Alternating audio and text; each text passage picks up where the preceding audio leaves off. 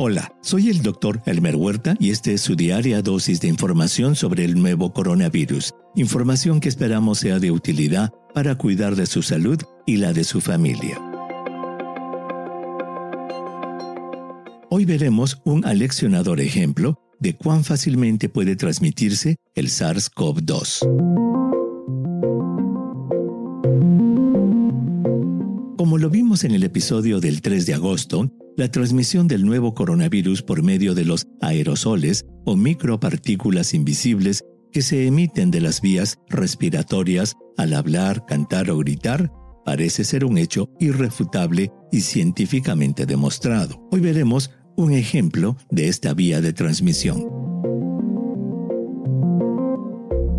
Todo empezó el 7 de agosto, cuando, de acuerdo con un reporte de CNN, aproximadamente 65 personas distribuidas en dos salas atendieron la recepción de una boda en un club privado de la ciudad de Millinocket en el estado de Maine, en Estados Unidos. El 22 de agosto, funcionarios de los Centros para el Control y Prevención de Enfermedades de Maine reportaron que se estaba estudiando un brote de 53 casos de COVID-19 asociados a la recepción reportándose que una persona que no había ido a la fiesta murió por COVID-19. Tres días después, reportó CNN, el CDC informó que el brote había aumentado a 60 casos, de los cuales 22 fueron casos primarios, es decir, se contagiaron en la fiesta.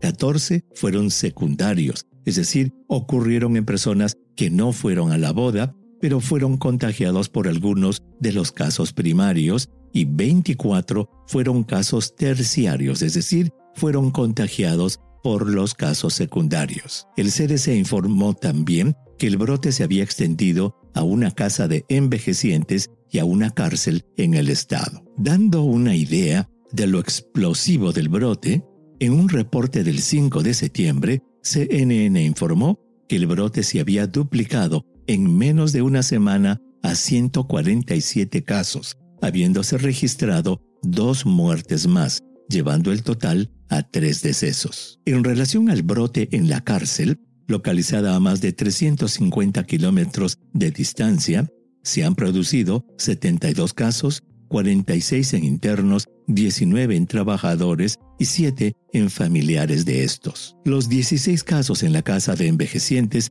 fueron ocasionados por un caso secundario, es decir, un trabajador que fue contagiado por una persona que atendió la recepción de la boda. No se ha revelado si el brote fue ocasionado por una o más personas infectadas que acudieron a la recepción. Las personas infectadas tienen entre 4 y 98 años con una edad promedio de 41. Interrogados sobre el por qué se habían admitido más de las 50 personas que el Estado permite como máximo número de participantes en un evento, los dueños del club privado dijeron que habían malinterpretado la disposición del Estado. Ellos pensaron que el límite era de 50 personas por salón en vez de 50 personas como número total por evento. En resumen, tal como lo mencionamos en el episodio del 3 de agosto, existen ya otros ejemplos de contagios por aerosoles en espacios cerrados.